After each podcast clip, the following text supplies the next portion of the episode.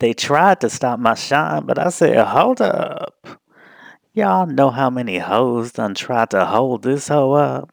Tokyo Talk to music.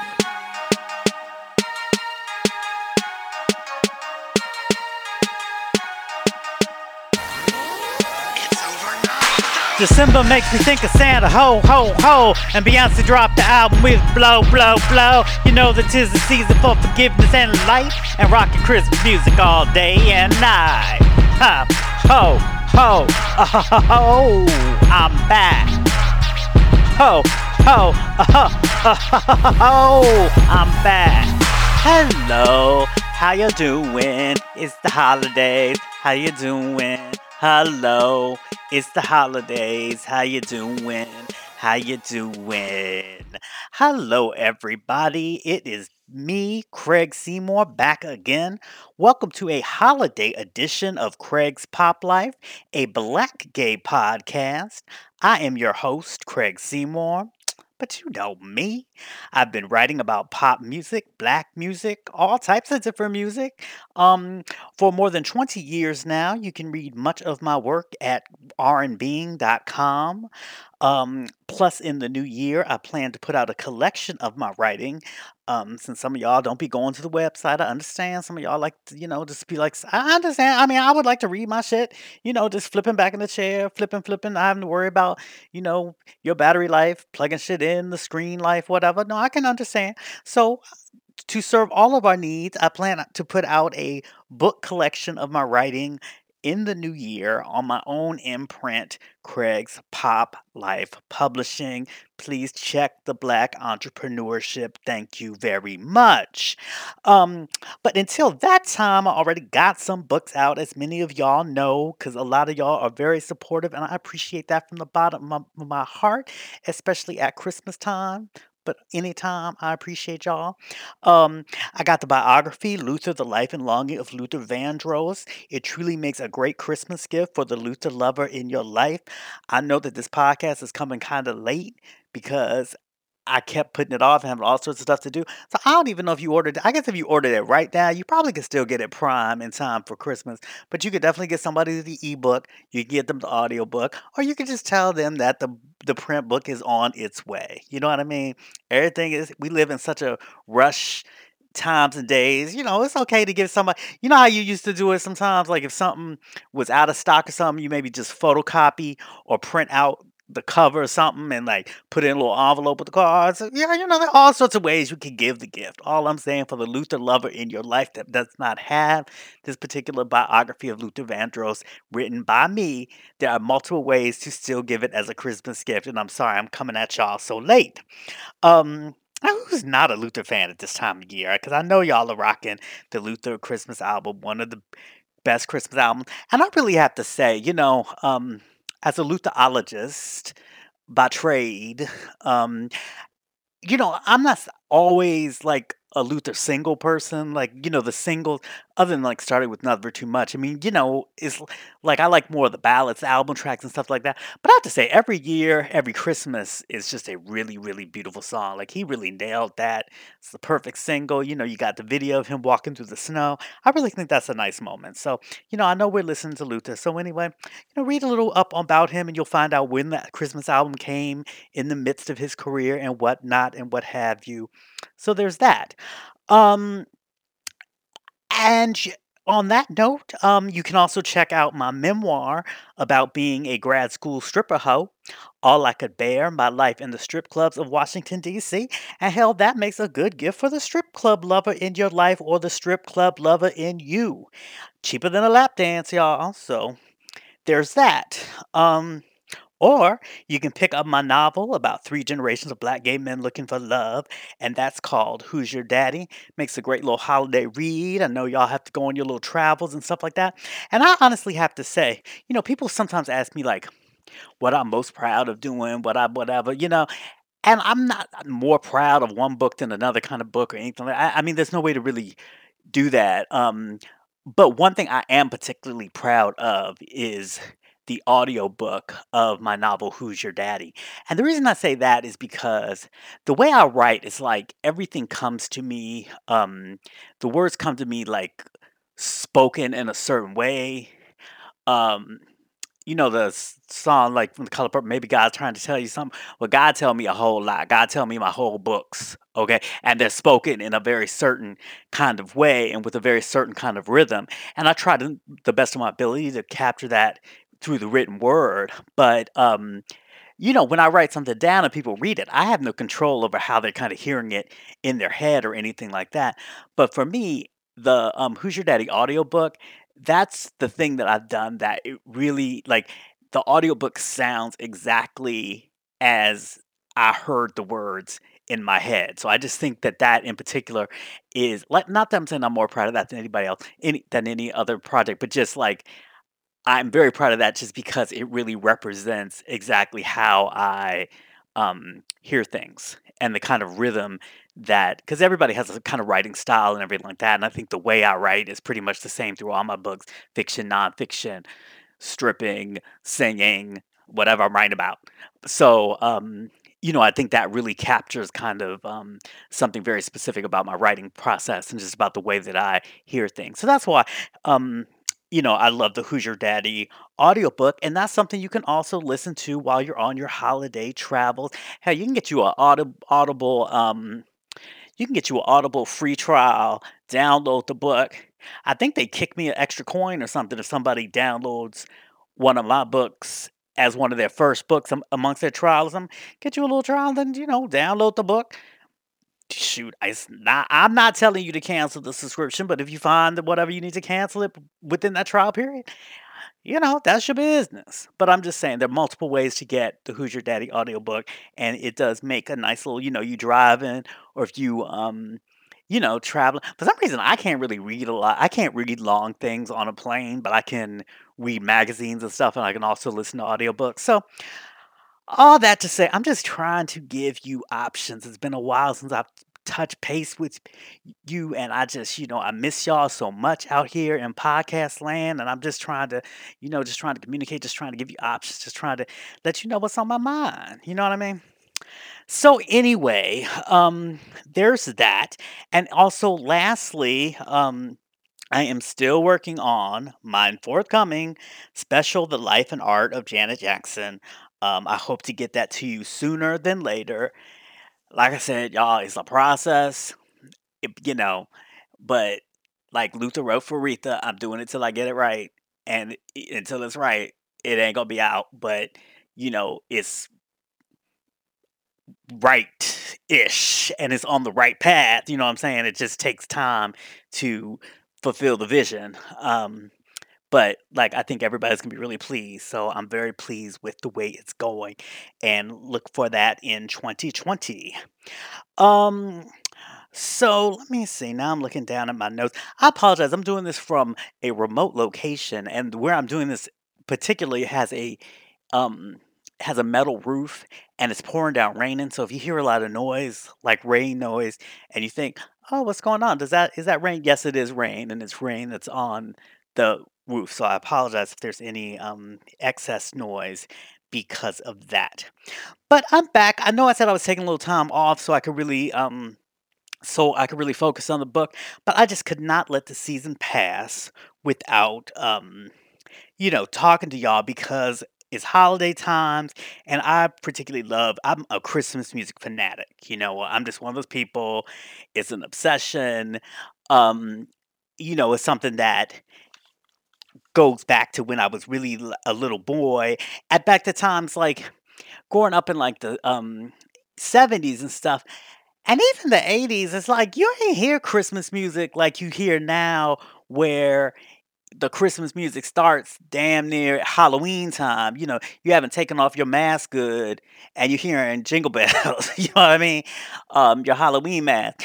And the other thing about Christmas music that's so different nowadays is that you didn't hear, like, you know, like Black Christmas music and like kind of anything other than just the real traditional white people's Christmas and really generic singer, that kind of music when you were out at the grocery store and stuff like that. You weren't hearing James Brown when you went grocery shopping in the 70s and 80s and stuff like that. So when I was growing up, like, my little 45s or Donny Hathaway's This Christmas, like that was a cherished little 45 because, you know, and even black radio, like black radio wasn't playing Christmas music all through December. You know, you would start hearing more of it as you got closer to Christmas. And then Christmas Day, you know, it'd be like 24 hours of Christmas. But then the day, you know, midnight, the 26th, they cut that stuff off. So it really was not like now where you're just so saturated with being able to get a lot of Christmas music. So I, like I said, I had my Donny Hathaway This Christmas back in the 70s, 80s. That was not considered a Christmas staple. Like that truly was something. I think I was well into grad school before I knew a white person that even knew about a Donny Hathaway This Christmas, you know, where now is considered like a Christmas standard, but that just was not the way it was when I grew up. Another thing I used to love, another one of my little 45s, like I had a special little, I know they kind of are re-releasing these type of things. Oh, I know what y'all know. You know the Mary box of singles? Like I had a bunch of like those little boxes, you know, so I had one specially designated Christmas box, okay? So in that I would have like my Donny Hathaway. And I also really, really loved Paul McCartney's Wonderful Christmas Time because it was the early 80s and I was in love with anything, you know, electronic. So I loved those little synthesizers and everything like that. Y'all, I'm talking mad fast. I need to take a little sip of this here water. I'm drinking water, and I got, did y'all know they made pink Starburst water? I was at the Walmart and saw, I was like, they, you know, little pour-ins that you have everywhere. It said pink Starburst Freddy. Who doesn't like a pink Starburst? So let me have a sip of my pink Starburst water. Hold on for a minute. So anyway, a really big Christmas music moment, one that had a real big effect on me, was definitely the 1984 release of Do They Know It's Christmas? You know, the charity single that all the British pop stars did. You know, they called themselves Band-Aid, and it was recorded for Ethiopian famine relief. I think I've talked before about how I was, as a teenager, I was obsessed with New Wave, because this was like the early and mid 80s when R&B was like mad, kind of buttoned up and conservative. And New Wave and British pop really gave me a space to kind of begin exploring my queerness, you know? And so to have so many of my faves on one joint was just mind-blowing. You know, got Boy George. You got Holly Johnson from Frankie Goes to Hollywood.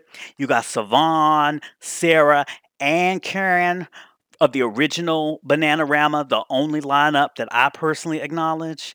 And it also had Boy George's gender-bending pal, Marilyn, the one who used to date cute-ass Gavin Rossdale, pre-Bush, you know, before he went grunge and before he got with Gwen Stefani. So all that history was up on that record. And just as a side note, because, you know, if you've listened to any of my podcasts before, you know, I'm about nothing if not a sidebar. Shout out to Marilyn. Like, do y'all really know Marilyn? Do y'all go deep with Marilyn? Because Marilyn really was another white boy with a really nice soulful voice, like, you know, Boy George was. And he always had some sisters, you know, wailing on the backgrounds. You know, the whole group of women that would sing on like, you know, with Elvis Costello and people like that. You know, I think Karen Wheeler was a part of that background singing collective for a while. But anyway, you definitely should know certain Marilyn joints like Baby You Left Me in the Cold and Cry and Be Free. So I'm going to post them on the Craig's Pop Life website. They don't got nothing to do with Christmas other than Marilyn is singing them, and Marilyn is also part of the Band-Aid project. And I do think that people should know about Marilyn, because I do think Marilyn was really a cool ass person back in the day, a cool ass artist back in the day. But anyway, the most significant participant on the Band-Aid record for me was definitely Jodi Watley, who I've talked about many times before on the podcast, because I could see myself in her. Because again, you know, we're talking about at a time when black respectability politics really had a chokehold on black pop culture, including music, you know, but even on TV, like The Cosby Show had just premiered in that fall. This was 1984. But Jodi really represented so much possibility for me because she came, you know, from a thoroughly black background, Soul Train, up through Shalimar and everything else. But, you know, here I was with the Band-Aid Project, seeing her out there in these London streets, looking fly in her streetwear, hanging with the cool new wave kids. And, you know, just seeing that just really open up my whole ass mind in terms of like who I could be and where I could go in the world as a little black boy from DC. So that was just really special to see Jodi in that context. And of course, I've done a whole ass episode on Jodi. I'll put a link to it. If you haven't checked that out, I'll put a link to it on the website. But so, you know, I've done that tribute, but I also really have to thank her for this Band-Aid moment, because it really did have a deep effect on me to see, you know, this black woman who I'd grown up idolizing, you know, completely in a black context, kind of fraternizing, so to speak, or just hanging with all these new wave people that I had only recently discovered. So it was just a really cool kind of merging of worlds, and just kind of helping me make sense of a lot of different strains that were developing within me. So thank you, Jodi, for that. Thank you for being you. Thank you for being out there in those London streets. Thank you for being fashionable. Thank you for being fly. Thank you for making that music. So anyway, shout out to Jodi Watley. Hope she's having a great holiday. Now, my next big Christmas music memory that I'm going to share really has no social significance whatsoever. So I'm going from something that truly, you know, kind of helped shape the person who I am today to something that just was kind of funny. But it is what it is. And that's the we switch gears here on the Craig's Pop Life podcast. But anyway, this was just a particularly awkward kind of moment, but I just always think of it every Christmas, because I happen to listen to this artist every Christmas, and I can't listen to this artist without thinking of this particular anecdote. All right. Okay. So y'all still with me? Okay. So, as I may have stated before, Stephanie Mills is one of my all-time favorite vocalists.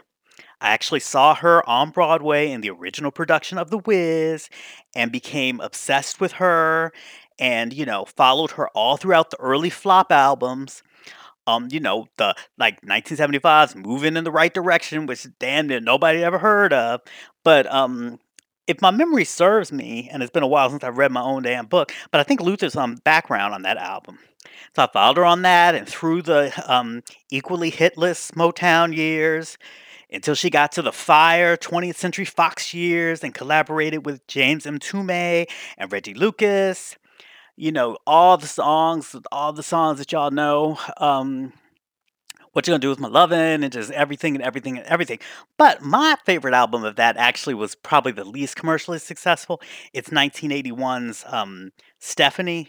So I'll put a link to that, but it's one of the it was their last collaboration, and I just feel like, even though it didn't have any hits, it really just shows just like the peak of what they were able to accomplish as a collaborative team. And it has all, you know, not only is it the Mtume, Lucas, Stephanie, it has all the just the dope background singers, the Brenda White Kings, the Tawathas, the Luther. So it's just a brilliant album to me. Again, that's 1981 Stephanie. I'll put a link to it. So check that out. And also at the time, this is, you know, even though things will be random on the podcast, I will say, you know, around that time, Stephanie was married to Jodi Watley's former Shalimar member, Jeffrey Daniel, as any regular reader of Ebony, Jet, Black Beat, or Right On would know. So, anyway, this is going on way too long for me to set up with the point I'm trying to make. So, hold on, let me get some of my pink Starburst water. Hold on. All right, so cut to the year is 1991. All right, now Stephanie was coming off a string of hits. She had gone from 20th Century Fox, Polygram, Casablanca. She had gone from those folks, and now she was signed to MCA, which was like the hottest black label of the time. She was just having hits. I've learned to respect the power of love. Personally, if it's not the full 6-minute and something version of that song, I don't want to ever hear it. It's kind of like listening to the album version of Beyonce's Get Me Bodied. So But that was a big hit. But again, don't play it unless it's a 6-minute version. She had I Feel Good All Over. She had You're Putting a Rush on Me, a New York radio anthem if there ever was one, and Something in the Way You Make Me Feel. Shout out Angela Wimbush. And then her remake of The Wiz showstopper Home that was reproduced by Nick Martinelli, a great 80s producer, did so much stuff with like Mickey Howard and Regina Bell, just so brilliant. And this new version of Home was, of course, dedicated to her friends, many of whom were in The Wiz with her back in the day, and many of whom had passed away due to AIDS. So by 1991, like many MCA R&B acts like Patti LaBelle and New Edition, it was time for Stephanie to record her Christmas album, okay? So it was released in October, like most holiday records, because, you know, they need to get them out there early so they can get in their little stacks and they can put their little display together, and so everything's good in time for Christmas, you know, so it comes out sort of early. Now, I just being a Stephanatic, okay, so I bought the thing damn near the day it came out. So I was playing the album from October because I was playing it and I loved it. There were some dope new songs on it. And she had done classics like Silent Night with kind of rearranged, and she was singing with an all-male kind of Take Six sounding background group. So I was just feeling this Christmas record and I was just playing and playing and playing it. Anyway, at the time, I was still living in my hometown of D.C. So one day, and I think this might have been at the Kemp Mill Records in DuPont Circle. Y'all remember Kemp Mill Records, D.C. people, DMV people? I saw that Stephanie was going to do a concert of Christmas songs at Constitution Hall. And if you know anything about D.C., Constitution Hall was the place where pretty much the only place where you'd see black acts in D.C. during the 80s and 90s, save for maybe the occasional show at the Warner Theater. So I was like, well, oh, I love this Stephanie Mills Christmas album, and Stephanie Mills is doing a Christmas concert of her Christmas album. What could be better than that? So, of course, I get tickets to it and everything, and I'm just excited and excited and excited. Okay. So the night of the concert arrived, and I'm just so excited, you know, hear all my favorite Christmas songs, whatever, because I just love this Christmas album, Stephanie Mills, I've been playing. And I arrived and made it to my seat, and I was with a friend, and, it was kind of immediately evident from the vibe that most folks had not gotten the memo that this was supposed to be a Christmas show. I mean, I can't even tell you, it was just something in the air, and I think the show was really early. It might have even been, late October, early November. I don't even know if Thanksgiving had hit yet. I don't know if these people had had their Thanksgiving turkey yet before they was coming to this Stephanie Mills Christmas music show. So, I mean, that's saying that in their defense. But I swear, just the vibe, it was just kind of like, you know, nobody was dressed Christmas-like. I ain't see no reds. I ain't see no greens. I ain't see no golds. You know, the crowd was really mostly and it wasn't like families that kind of come to Christmas stuff. Like, it was all like male, female couples looking like they was on date night. And not even male, female, married couples. Like, it looked like this was that kind of date where, you know, you take somebody to concert, you take somebody to dinner after the concert or maybe before the concert, and then get some after-dinner drinks. Anyway, you expect maybe something to go down after you go to a concert and whatever. It was that kind of vibe. Like, it was a real datey type vibe, okay? So, you know, I'm just sitting there, you know how you be sitting, just be kind of checking out the crowd for a concert, and I just happened to say to my friend, you know, I whispered to him, I was kind of like, you know, these folks know this is a Christmas show, right? Because it just really was not feeling very ho-ho-ho in the Constitution Hall, if you get my drift. Just wasn't the vibe. You know, like, nobody was really talking. It was like couples, you know what I mean? It's just, anyway. So here go, the curtain goes up, and here comes Stephanie Child sing about Merry Christmas, dressed like Santa, all in red and white, in like a Santa mini dress or something, you know. And I'm telling you from jump, people was kind of like, what the fuck is this? Why is she standing on stage looking like she working in Santa's workshop, singing about Merry Christmas? and we trying to get up, you know, we trying to get down after the show. Like, what is this? We trying to hear I Feel Good All Over, because we trying to feel good all over after the show. And we not trying to feel fa la la la la la la la la. You know, I mean, it was just so evident from the beginning, you know. So the crowd reaction was real cool, like real, you know, like Nancy Pelosi clap, you know, like real when she did Christmas, but not immediately hostile. You know, it's kind of like people maybe thought, okay, maybe Stephanie's just real into Christmas, so maybe she's on Tennessee, whatever. Just let her get her little few Christmas songs out the way before she gets into, you know, Power of Love or something like that, you know, just let her get the Christmas out of her system. So that's why it was kind of like a really just a lukewarm response at first.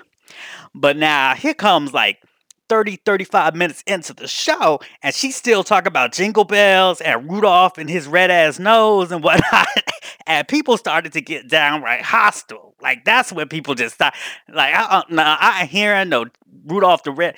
My children are at grandma's, like, we are not here for this. I did not pay this money. You know, get this, take these kids all the way to grandma's house, squeeze myself in this dress, got this man, not to hear. It was very much that kind of vibe. So then this one guy in the audience starts yelling out, sing some damn love songs, sing some damn love songs. And, you know, and the crowd was kind of like clapping along with him singing it. And Stephanie tried to, you know, ignore it at first, like, Rudolph, Rudolph, you know, whatever. She's trying to, like, play it off like these people weren't, like, straight holiday shaming her up in her own concert venue. And then finally she just stopped. She was like, Christmas is about love. You know, and they were like, psst.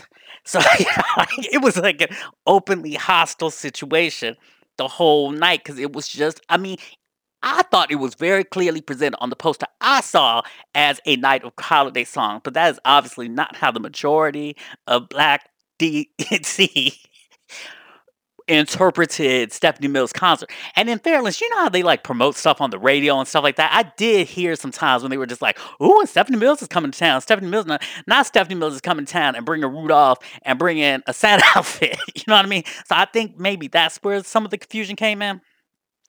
But child, like, it was just very clear that, you know, as the night then went on after that, and she's still talking about white Christmases and silent nights, and some people got up and just left. And then the crowd was just really not pleased. So, okay.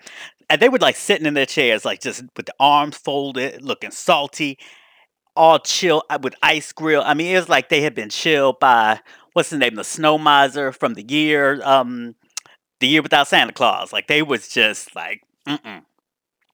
So anyway, I was really into the show, but I wasn't trying to enjoy it too much, because, like, my little gay ass was not trying to get jumped after the show, because it was DC after all, you know. So it's like, I was really, really into it. I thought it was a great performance. The background singers, the Take Six-ish background singers were great. But anyway, so it was just very, very awkward, okay? And I think y'all know from how Stephanie Mills is on social media now and stuff like that, how she's not one to back down from a fight or something like that. So she's aggressively singing these Christmas songs. These people are aggressively not like, it's just was a real awkward affair, okay? So anyway, so at the close of the show, she finally does a song that people know. She decides to do her version of Home, okay? And so she's singing and singing and singing. And everybody knew, because it was, I think it was like a #1 record. But anyway, everybody knows that song, that in the remake of Home, there's that climactic moment when she says that her friends are shining down on her. And then they say, Stephanie, please sing my song. You know, it's a very dramatic moment on the recorded version of the remake. And something that people know. So, and I guess she had worked it into being a crowd participation part of her performances since performing that hit record, that hit rendition. So she tried to recreate the moment at this particular concert, and she was singing, my friends are smiling down on me, and what do they say? And she put the She put the microphone, pointed it toward the audience. Nobody said shit. Everybody knew she wanted them to say, Stephanie, sing my song. They ain't say nothing. And my little gay ass was sitting there. I was about, Stephanie. You know, because like I said, I wasn't trying to get jumped after the show. So it was just a very, very sad but moment at the time, but extremely funny in retrospect, because I don't think I've ever seen a circumstance with somebody singing a lyric, especially something you know everybody knows, and they try to do a little cloud participation, put that mic out, and don't nobody say nothing. Awkward. So, what's the point of this story? There was no point. The point is just that I love me some Stephanie Mills Christmas album, and I recommend that I will put it on the Craig's Pop Life podcast. But also, ever since that, I have not, now there is a point to it. I don't think I've been to a holiday concert since that. I just listen to my Christmas music in the privacy of my own damn home. And everybody, if you invited in, you know you're going to hear holiday music. And I know I'm going to hear holiday music, so there's no smoke. But, so the only other really significant, you know, when I was putting together the show, I was thinking like, what are your significant Christmas music memories? And I'm just giving them to you, you know, as they were. The only other significant Christmas music memory I have is that the only time that I've ever interviewed Beyonce, y'all know I've interviewed a lot of people, the Janis, the Mariahs, blah, blah, blah. But the only time I've ever interviewed Beyonce was when she, Kelly, and Michelle were promoting the 2001 8 Days of Christmas album, which I happen to love.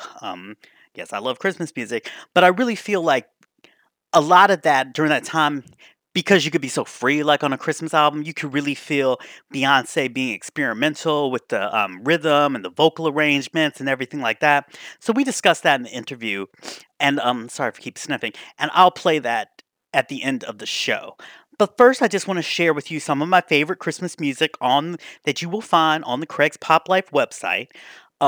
Yes, I have hundreds of songs that I love, but each year I make a shorter playlist to kind of focus on. So what I'm sharing is my 2019 playlist. It only has like maybe 30 songs on there, so I'm only be like 2 hours, and I will share that on both the title and the Spotify streaming platforms. Shout out to Spotify for also carrying the podcast. So with this, you get a little Mimi, some emotions, a song by one of my favorite gospel singers, Sister Lucille Pope. You get some OG Merry Christmas, not the Christmas album Mary, but you know, Mary did some Christmas joints before she did that Christmas album. And I really do think, I really appreciate what she did on the Christmas album in terms of how she had grown vocally, but I still like me some old Mary. So what you get on this playlist is some OG Merry Christmas.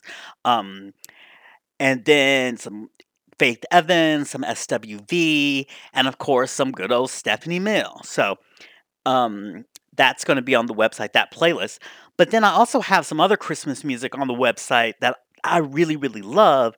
But, well, I'll get to that part. But another thing, you know, I always represent for my house music people, for house music. I feel that as Black gay men, house music is our culture and our heritage. So I will always represent that, even at Christmas time.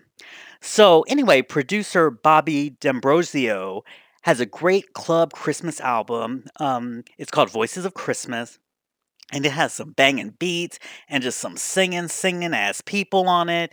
There's a version of Luther's With a Christmas Heart that's fantastic. So I'm going to put a link to that. And you can listen to it as individual cuts. And he also offers it, a version of it continually mixed by DJ Kenny Carpenter. So as Black Sheep said, the choice is yours. You can get with this or you can get with that. And I've also included on the Craig's Pop Life website some really super special songs that are super special to me, but they're not available for streaming. And they're all disco-related songs. You know, disco for me is an era where, like, even though the singers were often anonymous, you really had these great singers. And I also feel like disco music is part of sort of an intersectional queer heritage. So disco is very important to me. So First song I have on there is the Rain Dolls' Disco Santa Claus. That is a joint. I don't know who's actually singing. I don't know who's part of the Rain Dolls, but they can really sing. And I love that record.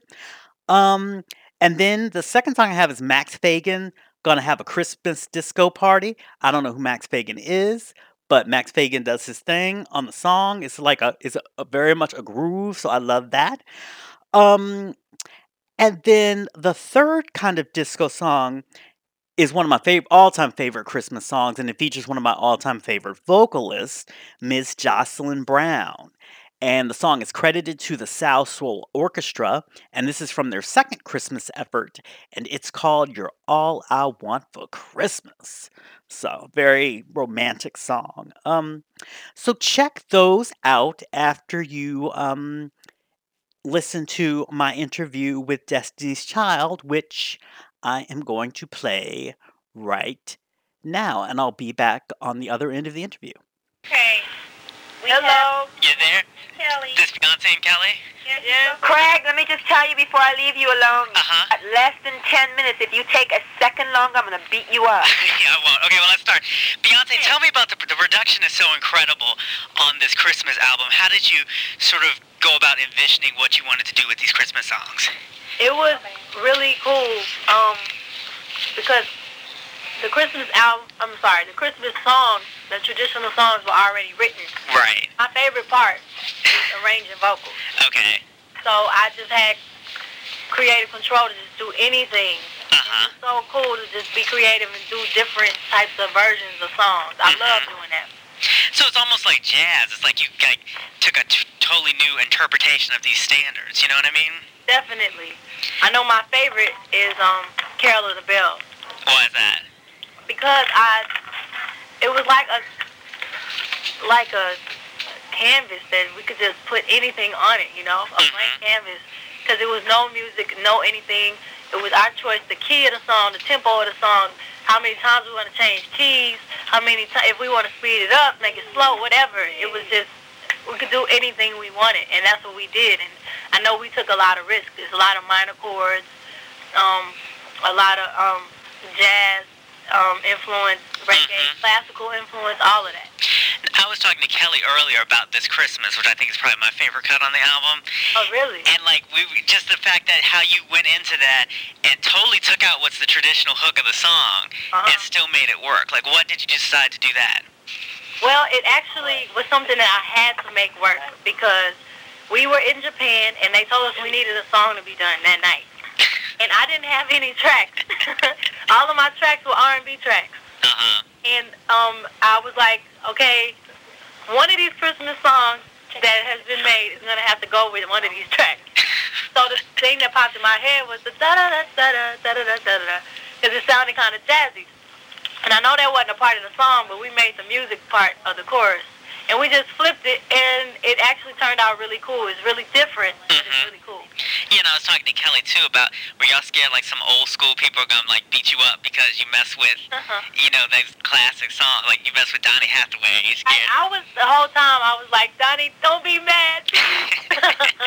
I mean, I respect him, and I love his version. I just hope that, you know, people are open to change. Mm-hmm. So, like, one thing, I mean, your production, you have such an interesting approach to rhythm and the way that you start songs off, and like the track's already rhythmically all over the place, and then you're going to add some little vocal part to make the rhythm go another which way, you know what I mean? Right. It's like, how do you come up with that approach toward rhythm? Like, where does that come from, and how do you go into it when you're making a track? I don't know. It just comes. I like different things, and sometimes Kelly and Michelle got to bring me back to earth, because I will go left field. But, what would be an example? Was there any time, like Kelly, when during this thing where Beyonce was going one way, and you're like, whoa, that's too far out or anything like that? Yeah, that happened. I mean, like, in Carol of the Bells, at the end, we were changing keys all these times, and it's like, all right, girl, calm down. Sometimes we have to do that. Sometimes they got to tell me to calm down. But it's really cool, because now we're getting older and growing as artists, and actually the first track that I produced totally by myself was Silent Night on the guitar. Okay. And you can hear our growth in it, and we're taking creative risk on this Christmas album. I just hope everyone likes it. I think they will, because it's traditional enough to relate to, but different enough to, you know, learn something new. So it seems like to you, you thought of this like an artistic challenge, which is different than, like, you know, writing all the songs on Survivor or something. This was more like, let me see what I can do with what's already there. That's exactly what it was, an artistic challenge. Mm-hmm. Great. Well, do you have anything else you want to add to? You know, I know y'all ready to call it a day. So anything else you want to add about the Christmas album, or just that? Oh, I'm sorry. You want to say that we want everybody to go out and get it. That it's really different. It's really unique. It's not the same kind of Christmas album. You know, the traditional, solemn kind of feel. That it's very upbeat. My girl Beyonce really did a great job at making this sound different and making it different from any other Christmas album out there. So we hope that you enjoy it. Okay.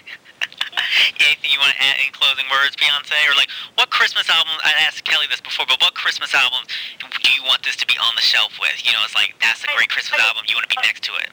It's like a 2001 Motown Christmas. Okay. Wonderful. Well, again, great job. I love y'all's stuff. I love the emotion video. Thank you.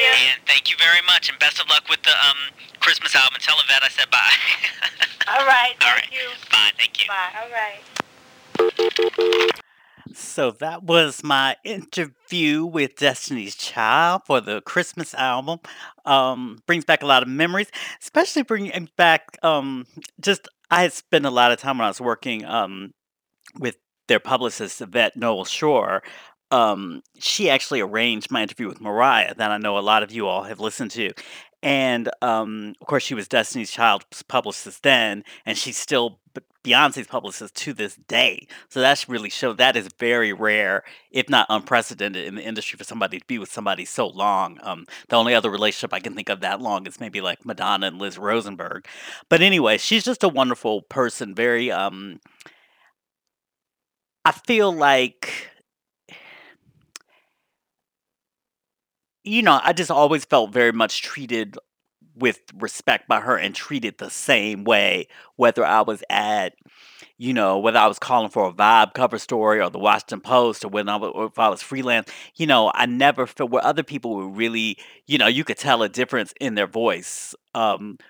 So you the same ass person, you know, you've talked to this person many times, but just what you were calling about and the artist you were calling about and where you were at that point in your career and what place you were writing for, you could tell they were whole different peoples in their voices. But, you know, that has always been the same person. And, you know, I even saw her at the first On the Run tour. And, you know, I was like, it's that. And she was like, she looked at me, I was like, it's Craig from, you know, Vibe Days. She's like, oh, Craig. And, you know, we embraced and everything like that. And, you know, had like a 1 second of chit-chat. Child, and she snapped right back to work. Because it was the opening night of this tour, you know, this first joint tour and everything like that. And she didn't have no time for play. And I just respect her so much for that. The way that she could, like, make me feel totally seen in that moment. And, like, you know, she embraced me and just exuded all this warmth, but yet at the same time she had work to do, and she went on to do her work. And, you know, it's very hard. That is not an easy skill for people to do. And you know, she is one of those really, really special people. So you know, sometimes you look at people that are super successful and that work with super successful people, and you don't really know exactly why that is. She's one of those people. I've never had any question why Beyonce still works with her, because she's one of those people that is so focused on what she has to do, but she also has such a warmth and makes people feel so seen, even in like a very short interaction. So shout out to her. But anyway, so thank you for listening to this podcast. Hope to have many more in 2020, along with getting y'all the Janet book. So like I said, I just really appreciate all y'all for rocking with me in this 2019, for trying out this podcast, for thinking, well, damn, can I listen to this crazy ass motherfucker for 30, 40 minutes and all? It's just him? He ain't even got no guests? You know? So for y'all taking the chance to rock with me like that, I appreciate it so much. And I hope y'all have a wonderful holiday, a wonderful new year. You know, time is an artificial construct, but I'm just so excited about, you know, just I don't know, just starting anew in this with this new decade and everything like that. And you all have given, by listening to this podcast, supporting this podcast, you all have given me such a great point at which to start the upcoming decade. So I'm so grateful for that, and I really appreciate it. So again, thanks for listening, and check out the tracks in the playlist on the Craig's Pop Life website. I will be back with you guys sooner than later. And until then, you know how we do it. Be cool, be kind, be creative, and in the words of my fave, y'all could not hear anything. It wouldn't be a Craig's Pop Life podcast if something didn't fuck up. So again, I am so appreciative of y'all for listening.